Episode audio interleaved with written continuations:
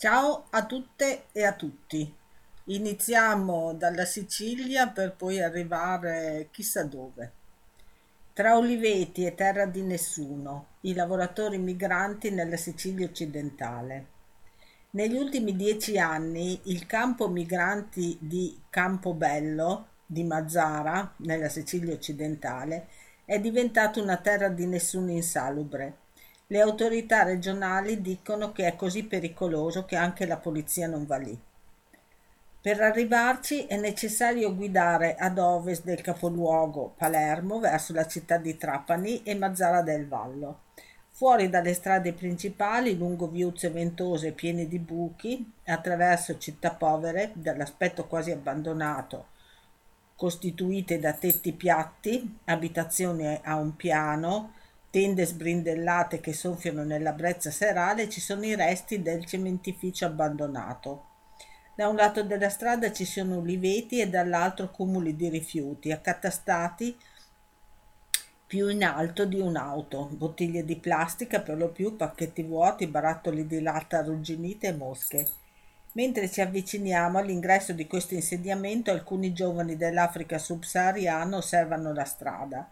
La loro pelle sembra gessosa e callosa, le spalle accasciate, i vestiti impolverati e a volte strappati. È qui nella Sicilia occidentale che un campo informale si riempie ogni anno di centinaia, a volte più di mille lavoratori migranti, per lo più dall'Africa subsahariana, che vengono a raccogliere. Per molti in Sicilia questo luogo è diventato la terra di nessuno. Raccolgono le olive. Il, il, capo dell'ufficio regionale siciliano per l'immigrazione, Michela Bongiorno, e la sua squadra affermano che può essere pericoloso entrarvi, non si entra da soli, avvertono, anche la polizia non entra. Fanno in modo da farci, entrare, da farci incontrare mediatori culturali e traduttori locali, Johnny Afun, Albert Calenda, eh, Cabongo e Simona Scavazzo, vicino al campo per aiutarvi C ad accedere. Buongiorno descrive le condizioni lì come disumane riferisce che all'interno si svolgono spaccio di droga e attività mafiose. Non c'è luce né acqua. Immagina le grandi difficoltà che stanno affrontando i migranti. È molto difficile, è un'area abbandonata dove nessuno ha il controllo, spiega Johnny, un traduttore nigeriano, arrivato lui stesso come migrante dal Mediterraneo circa 16 anni fa. È fine settembre, la raccolta delle olive si avvia ai primi di ottobre. I residenti del campo hanno iniziato ad arrivare. In fondo a un vicolo, i mu- dietro i mucchi di spazzatura, sul davanti, si apre una specie di viottolo, fiancheggiato da poltrone abbandonate e vecchi sedili per auto. Alcuni uomini siedono tra loro mentre i cani randagi vagano intorno. Un uomo sta cucinando su un fuoco aperto, una grande pentola di metallo in equilibrio sopra le fiamme. La cenere vola nella brezza e il fumo oscura le dimore sbrindellate fatte di pezzi di legno abbandonati, lamiere ondulate e vecchi muri fatiscenti. Leader autoproclamati. Comand- al comando sembrano essere due senegalesi in piedi vicino al fuoco. Non vogliono essere registrati o filmati e non ci lasciano parlare con nessun altro prima che abbiano deciso se possiamo restare. L'ostilità è palpabile. L'anno scorso, alla fine di settembre, un incendio ha squarciato una parte del campo, provocando la morte di un giovane lavoratore migrante. Il suo corpo è stato eh, trovato bruciato dove aveva dormito. Ogni anno circa 1000-1300 persone vengono nella regione per lavorare tra settembre e dicembre raccogliendo le olive a mano per la raccolta. La maggior parte di loro viene dal Mali, dal Senegal, dal Gambia, dal Burkina Faso, dalla Turchia, dal Marocco, dal Pakistan e alcuni ora dal Bangladesh, spiega Simona, mediatrice culturale che sembra conoscere molti nel campo. Questa è una zona com- compresa compressa scusate, tra due comuni, Castelvetrano e Campobello di Mazzara, dove c'è una concentrazione di olivicoltura. Qui produciamo un'oliva speciale che può essere usata per l'olio extravergine di oliva e anche da mangiare come spuntino. Ma Simona, che da una decina di anni opera nel territorio ammette dopo la giornata di lavoro gli uomini sono costretti a vivere in condizioni che eh, sono un mondo a parte di, da questa industria gastronomica. All'interno del campo non ci sono servizi, non c'è acqua corrente, elettricità, servizi igienici, quindi i ragazzi qui fanno del loro meglio. Ad esempio faranno bollire l'acqua e poi la distribuiranno attraverso il campo. Hanno costruito piccoli spazi doccia, per questo ci sono aree toilette. Di notte accendono fuochi in modo che si possa vedere poiché non ci sono luci all'interno del campo. Funzionano anche i generatori a benzina che forniscono l'elettricità a un televisore per l'intrattenimento, dice uno dei capi del campo. Ma è stato un generatore a causare l'incendio anche nel 2021, spiega Johnny. Non tutti coloro che vivono nelle cementerie abbandonate hanno, contratti di lavoro. Simona spiega che le persone finiscono qui per motivi diversi, alcuni di loro semplicemente non riescono a trovare un posto in affitto, quindi vengono qua e non vengono forniti abbastanza posti ufficiali.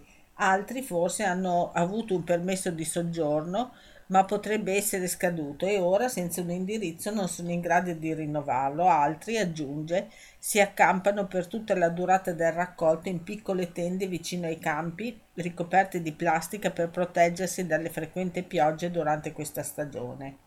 Anche se alcuni affermano di essere in possesso di documenti, la maggior parte degli uomini del campo sono costretti a rimanere lì perché non hanno uno status legale, cercano di sopravvivere lì perché la maggior parte di loro sopravvive senza documenti. Alcuni anni fa lì vivevano meno migranti, ma dopo le leggi Salvini molti di loro hanno perso i documenti e quindi non hanno altro posto dove andare. Eh, eh, io sono stata colpita da questo, eh, da, da questo report eh, perché ultimamente eh, diverse persone che sono venute eh, alla Caritas per chiedere insomma un aiuto eh, poi mi avevano detto che se, se, non riuscivano nel nord dell'Italia a trovare qualcosa, mm, un lavoro, un posto letto, qualcosa, sarebbero andati in Sicilia a raccogliere le, le olive. Adesso andiamo in Turchia. Il Parlamento turco ha approvato una legge liberticida. I due partiti di governo, l'Islamista Giustizia e Sviluppo e il Movimento Patriottico di Destra, hanno votato una legge che prevede il carcere fino a tre anni per i giornalisti e i media attivisti in caso di diffusione di notizie false atte a disturbare la quiete pubblica e sociale, quindi quasi tutto. Gli articoli della legge non danno de- nessuna definizione certa del concetto di notizie false. I deputati dell'opposizione hanno criticato il testo e accusato il governo di voler zittire le voci del dissenso prima delle elezioni del prossimo giugno. Scusate, mi è dato di traverso. La legge impone ai gestori dei social di fornire alle autorità le identità dei possessori degli account sotto indagini.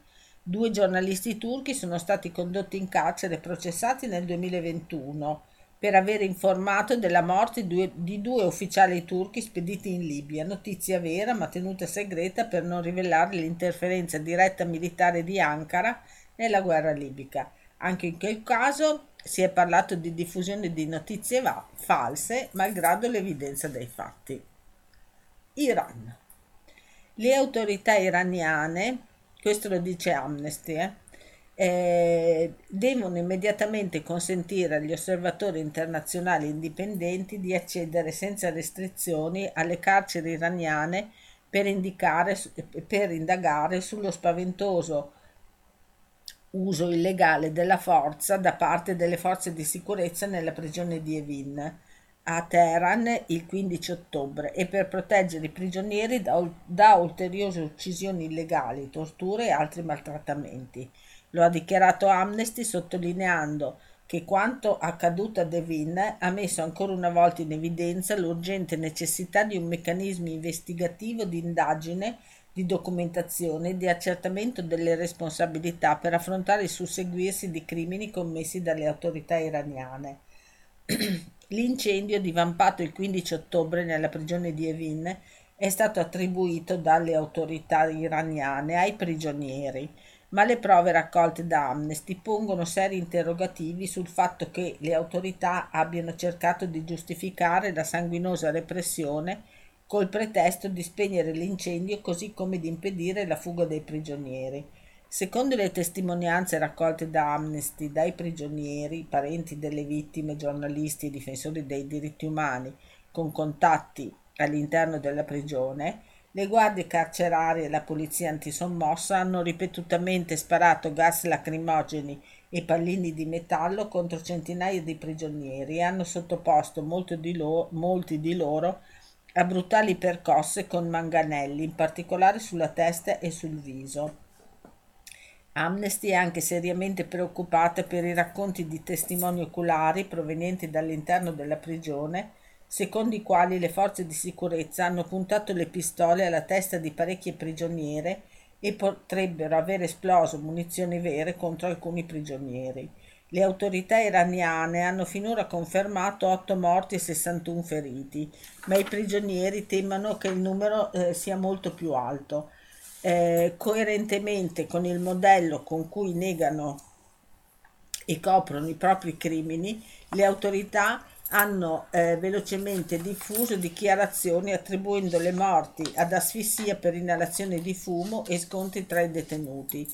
L'uso arbitrario e violento della forza da parte delle forze di sicurezza iraniane e dalle guardie carcerarie contro i prigionieri reclusi e senza alcuna possibilità di fuga da un incendio offre un'altra prova dell'estrema brutalità con cui le autorità iraniane schiacciano abitualmente il dissenso. Se non ci sarà una risposta forte da parte della comunità internazionale alla crescente crisi di impunità per crimini di diritto internazionale e altre gravi violazioni dei diritti umani, il numero delle vittime continuerà a crescere. Il Consiglio dei diritti umani delle Nazioni Unite deve convocare urgentemente una sessione speciale sull'Iran e istituire un meccanismo indipendente con funzioni di indagine, di documentazione e di accertamento delle responsabilità sui crimini di diritto internazionale e altre gravi violazioni dei diritti umani commesse dalle autorità iraniane. Le informazioni dovrebbero essere rese pubbliche e comprendere un'analisi sui modelli eh, ripetuti di crimini e violazioni e l'identificazione dei responsabili.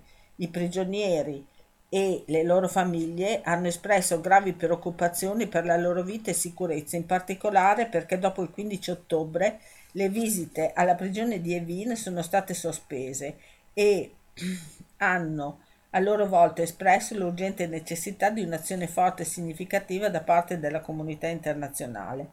Viene segnalato che la direzione del carcere nega ai prigionieri feriti l'accesso all'assistenza sanitaria.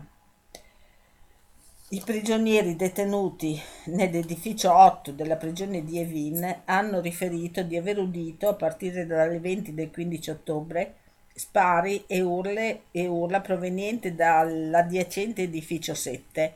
L'edificio 8 os- ospita per lo più difensori dei diritti umani e dissidenti ingiustamente imprigionati, mentre l'edificio 7 è utilizzato prevalentemente per coloro che sono stati condannati per furto e reati finanziari.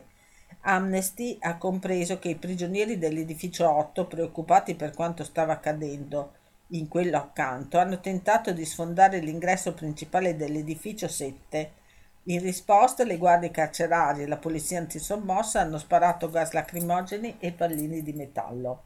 Secondo un testimone oculare, le forze di sicurezza armate situate all'esterno dell'edificio 8 hanno sparato munizioni vere. Le guardie carcerarie e la polizia antisommossa hanno successivamente ammanettato numerosi pri- eh, prigionieri dell'edificio 8 e li hanno ripetutamente picchiati alla testa e al volto con i manganelli. Gli attacchi sono stati guidati da un funzionario identificato come un colonnello che ha partecipato ai pestaggi minacciando di morte eh, i prigionieri. Eh, resoconti incoerenti sulla cronologia degli eventi e sugli scoppio dell'incendio. La sera del 15 hanno iniziato a circolare online video, video che mostravano un incendio in una parte della prigione di Evin, che è un vasto complesso costituito da più edifici. Le autorità iraniane hanno diffuso dichiarazioni contraddittorie volte ad attribuire la responsabilità degli incendi, dell'incendio ai prigionieri detenuti nell'edificio 7. I funzionari hanno affermato che l'incendio era stato parzialmente causato da due o tre prigionieri che avevano tentato la fuga dando fuoco eh, ad alcune coperte. L'indagine di Amnesty, tuttavia, suggerisce che, contrariamente alle affermazioni delle autorità, l'incendio sia stato successivo all'uso illegale della forza contro i prigionieri. Eh, mine terrestri all'interno della prigione di Evin. In un servizio scioccante del 16 ottobre, l'organo di informazione statale Fars News ha riferito che i boati che si odono in alcuni video erano prodotti da mine terrestri, la cui esplosione era stata provocata da prigionieri in fuga. Eh, le notizie secondo le quali i prigionieri avevano calpestato le mine sono state successivamente sven- smentite, ma le autorità non hanno negato l'uso di mine terrestri all'interno della prigione di Evin. Un giornalista ed ex prigioniero di coscienza ha detto di aver assistito a un'esplosione nel gennaio 2020 mentre era detenuto nell'edificio 8. Le guardie carcerarie dissero che un gatto aveva calpestato delle mine. Ha aggiunto che le mine sono collocate sulle colline che si trovano all'interno dell'area settentrionale del complesso penitenziario e eh, che sono visibili da alcuni ambienti dell'edificio del, eh, della sezione 8. Amnesty ha conoscenza di almeno altri due ex prigionieri che hanno dichiarato sui social media che è risaputo tra i prigionieri che le mine sono collegate sulle colline situate sulla parte settentrionale della prigione di Evin e che loro stessi hanno sentito o visto esplodere mine durante la loro detenzione. Eh, Questa è, è, l'indagine di Amnesty sulla, mm, eh, su ciò che è successo nella prigione di Evin. Eh, sappiamo anche di tutte le ragazze, la sedicenne morta, l'arrampicatrice che è stata eh, che è stata riportata in Iran, che era a Seoul per una gara, eh, che aveva fatto la gara senza le jab, eh, perché eh, eh, la sua famiglia era stata, che, che era rimasta in Iran, era stata minacciata e comunque eh, la violenza e le manifestazioni non, non, sono finite, anzi aumentano per tutto l'Iran, non solo per eh, le jab, eh, ma per le condizioni di vita e l'economia che è sempre più depressa. Adesso andiamo in Siria. Al-Qaeda ha conquistato Afrin, la città, purtroppo, la città kurda nella provincia di Aleppo occupata dall'invasione turca nel, nel 2018. Era amministrata dal cosiddetto esercito libero siriano, ha subito negli ultimi quattro giorni un attacco dai kedaisti eh, che hanno costretto i miliziani a ritirarsi e, ripar- e ripararsi in un'altra località vicina. I militari turchi sono rimasti lì a guardare senza intervenire perché eh, i, i, i, i chidaisti sono i loro amici per la pelle e la popolazione sta fuggendo verso est nelle zone amministrate dalle forze democratiche siriane. La città di Afrin è strategica per il controllo del traffico da e per la Turchia. Eh, I capi delle milizie kedaiste hanno condizionato la tregua alla consegna nelle loro mani dell'amministrazione economica della città ed assegnano all'esercito libero il ruolo di combattere contro i governativi attestati su una linea di fronte a zig-zag in quella zona. Andiamo malissimo. Palestina occupata. Un altro giovane palestinese ne muore uno tutti i giorni purtroppo adesso ucciso dai soldati israeliani in questa carneficina quotidiana che non ha l'attenzione dei potenti della terra. è avvenuta a Salfit durante le manifestazioni di protesta contro l'occupazione delle terre da parte dei coloni. Pietre contro pallottole. Tutta la Cisgiordania, per, opera, per ordine del Ministero della Difesa Ganza, è completamente chiusa. L'esercito ha mobilitato i riservisti per controllare tutti gli accessi di transito sulla linea verde, la demarcazione ONU tra Israele e Cisgiordania, e eh, per l'assedio delle principali città, soprattutto di quelle dove la resistenza all'occupazione ha assunto un carattere militare come Nablus e Jenin. Adesso una riflessione, è un po' lunghetta, di Raul Sibeki. L'estrema destra mette radici.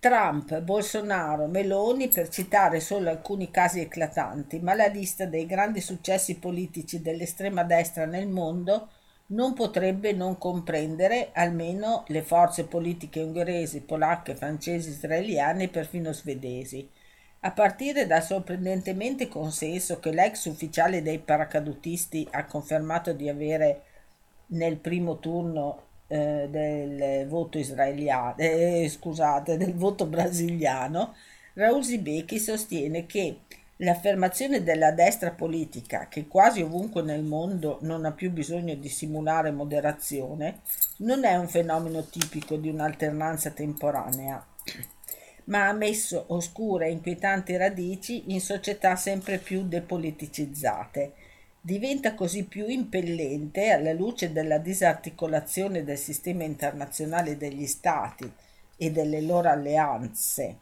generata dalla complessità della crisi in corso, cominciare ad approfondire l'analisi e i denominatori comuni di quelle affermazioni non certo episodiche.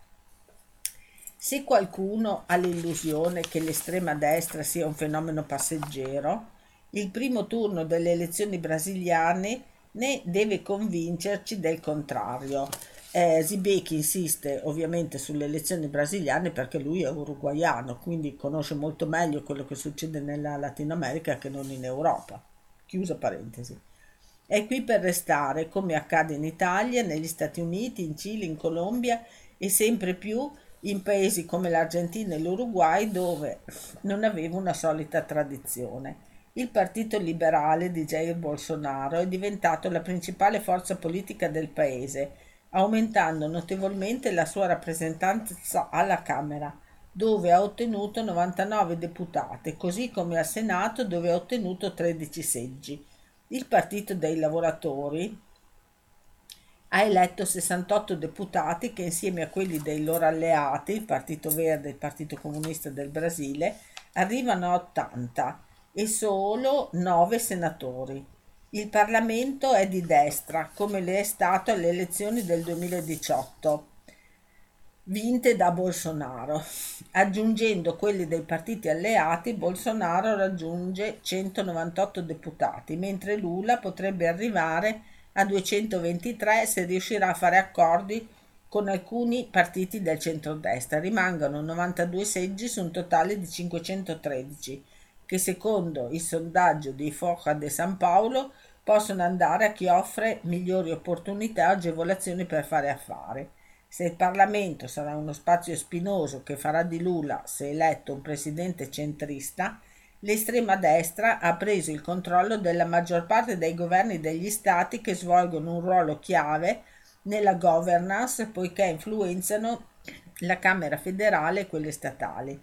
Già, che sembra insolito è che dopo quattro anni di deterioramento dell'economia, di una pessima gestione della pandemia e di costanti atteggiamenti antidemocratici, Bolsonaro ottenga più di 50 milioni di voti che indicano un paese diviso a metà, una divisione che persisterà dopo il secondo turno, anche dopo il secondo turno del, del 30 ottobre.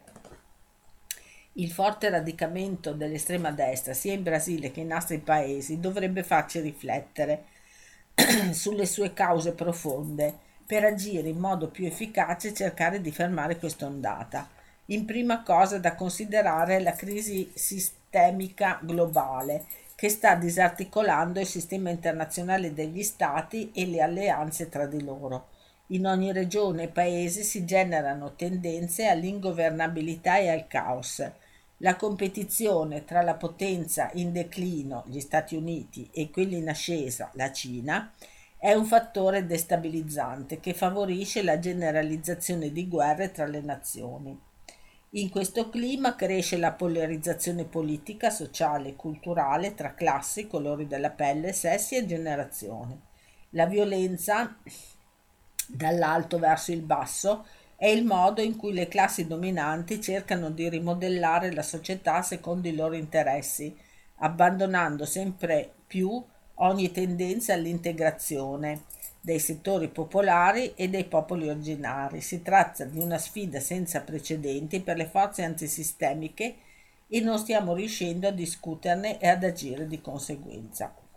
La seconda cosa da prendere in considerazione è la tremenda depolitig- depoliticizzazione che si riscontra nella società, nonché la notevole espansione del consumismo con il suo carico di alienazioni e paralisi di fronte alle sfide rappresentate dalla crisi tempesta in corso. Le nuove capacità di dominio attraverso le tecnologie più avanzate, reti sociali e cellulari fino all'intelligenza artificiale, non stanno trovando risposte all'altezza delle minacce che incombono sull'umanità. È vero che su questo punto le sinistre hanno la loro parte di responsabilità per aver abbandonato ogni atteggiamento antisistemico, ma se guardiamo meglio scopriremo che in altri periodi le sinistre riflettevano le resistenze dal basso, ma non le creavano. Nessuno ha insegnato alle classi lavoratrici a neutralizzare il Fordismo e il Taylorismo, così come nessuno ha insegnato ai popoli indigeni e neri ad affrontare il colonialismo né alle donne a contrastare il patriarcato. Anche se vorrei sbagliarmi, credo che quella che oggi viene neutralizzata dalle classi dominanti sia la ribellione stessa, una caratteristica che si è sempre annidata nell'umanità povera e oggetto di violenza. Forse è un fenomeno limitato alle aree urbane dove l'esposizione ai meccanismi di dominazione è considerevolmente maggiore. Forse per questo i, nostri viaggi alla ricerca di spazi in resistenza sono per lo più verso aree rurali lontane dal frastuono mediatico. Infine, credo che le nostre analisi siano troppo sbilanciate verso le idolo- ideologie, come se queste fossero la chiave per spiegare il crescente radicalismo dell'estrema, radicamento dell'estrema destra. Ma gli esseri umani sono spinti a muoversi da questioni più legate alla vita reale, anche se non necessariamente da una razionalità strumentale. Le ideologie vengono dopo aver preso posizione come un modo per giustificare e sostenere ciò che è già stato deciso. La potente spiritualità che si ritrova nei popoli che resistono non può essere un caso. Condividere spazi e momenti di celebrazione è ciò che tiene unite le comunità. Senza questa coesione emotiva e mistica non sarebbe possibile resistere o sognare un mondo diverso da quello che ci opprime. La spiritualità è l'elemento essenziale della vita, ma se non la sentiamo na- naufraghiamo nella pura solitudine e eh, ce lo insegna anche la comunità di pace, presumo. Adesso due notizie, una bruttissima, eh, l'ultima insomma brutta. Chiesta l'archiviazione per la morte di Mario Paciolla. Eh, questo è un articolo di articolo 21 nessun elemento concreto sull'omicidio. La morte di Mario Carmine Paciolla, il 33enne cooperante napoletano, trovato impiccato nella propria abitazione a San Vicente de Caguan in Colombia, sarebbe legata ad un gesto volontario. È la conclusione a cui è arrivata la Procura di Roma, che ha chiesto l'archiviazione del procedimento avviato dopo il ritrovamento del corpo del giovane nel luglio del 2020. I magistrati capitolini, secondo quanto riferisce l'ANSA, avevano aperto un procedimento in cui si ipotizzava il reato di omicidio. un fascicolo rimasto sempre contro ignoti. La fattispecie penale era stata individuata per poter effettuare un'attività istruttoria ad ampio raggio, per cercare di chiarire le ultime ore di vita di Paciolla che si trovava nel paese sudamericano come collaboratore delle Nazioni Unite per un progetto di pacificazione interna tra governo locale ed ex ribelli delle FARC, la riqualificazione di aree utilizzate dal narcotraffico. Una indagine, come spesso accade per gli episodi che riguardano cittadini italiani morti all'estero, resa complessa per i limiti legati dall'azione inquirente. Le autorità legali locali, dopo il rinvenimento del corpo del giovane, parlarono subito di suicidio, una versione a cui però i familiari si sono sempre opposti, chiedendo ai PM romani di fare tutto il possibile per arrivare ad una verità incontrovertibile sulla drammatica fine del 33enne Paciolla il 15 luglio di due anni fa. A San Vicente de Caguan quel giorno intervennero immediatamente due funzionari colombiani dell'ONU, i responsabili locali della sicurezza ed ex membro dell'esercito Christian Thompson e il suo capo Juan Vasquez. Entrati nell'abitazione i due si preoccuparono per ragioni mai chiarite di prelevare in tutta fretta oggetti appartenenti a Paciolle e di ripulire la stanza lavando con candeggine il pavimento. Inoltre, in presenza di quattro agenti di polizia che assistettero passivamente al loro operato, Thompson e Vasquez prelevarono un materasso ed alcuni utensili macchiati di sangue gettandoli in una discarica. Nei due anni trascorsi dalla morte, le inchieste aperte in Colombia e in Italia e una interna all'ONU non sono state sufficienti a fugare i dubbi su quanto avvenuto. Nel luglio scorso il padre e la madre di Paciolla, Giuseppe e Anna Maria, dopo aver riso- eh, rivolto un appello al presidente del Consiglio Mario Draghi, hanno presentato una denuncia alla Procura Generale di Bogotà contro due funzionari delle Nazioni Unite e quattro agenti di polizia. Siamo sconcertati, ha, com- ha commentato la famiglia insieme all'avvocato Alessandra Ballerini, nell'apprendere la notizia della richiesta di archiviazione depositata dalla Procura di Roma per l'omicidio di nostro figlio Mario. Noi siamo certi, anche per l'indagine che abbiamo svolto, che Mario non si è tolto la vita. Ci opporremo a questa richiesta di archiviazione e ad ogni altro tentativo di inibire o intralciare la nostra protesta di verità e giustizia. Appena si è diffusa la notizia, articolo 21 ha sottolineato che sappiamo tutti che non fu suicidio, da troppi comportamenti oscuri. Partiamo immediatamente con una, con una campagna Io non archivio. Daremo voce ai familiari di Mario Pacioli e al loro legale, ha detto Giuseppe Giulietti, presidente della Federazione Nazionale, eh, eh, come si può dire, insomma, dei giornalisti, uno tra i primi a seguire il caso del giornalista napoletano che certamente si opporranno a tale richiesta. L'ultima notizia, il premio Sakharov 2022, il massimo riconoscimento assegnato dall'Aeroparlamento per la libertà di pensiero, quest'anno è stato assegnato al popolo ucraino e qui, qui rappresentato dal suo presidente, dai leader eletti e dalla società civile. L'annuncio è arrivato mercoledì pomeriggio dal Parlamento europeo e la consegna dell'onorificenza avverrà il 14 dicembre a Strasburgo. Gli altri due finalisti erano i fondatori di Wikileaks, Julian Assange, e la Commissione per la Verità in Colombia. Con l'assegnazione del premio vengono evidenziati gli sforzi del presidente ucraino Zelensky insieme al ruolo di singoli individui, di rappresentanti della società civile e di istruzione e di istituzioni statali e pubbliche, si legge in una nota del Parlamento europeo. Io, se posso permettermi, eh, se proprio bisognava dare eh, il premio Sakharov eh, eh, in quella zona ucraina russa, io l'avrei data ai disertori russi ed ucraini.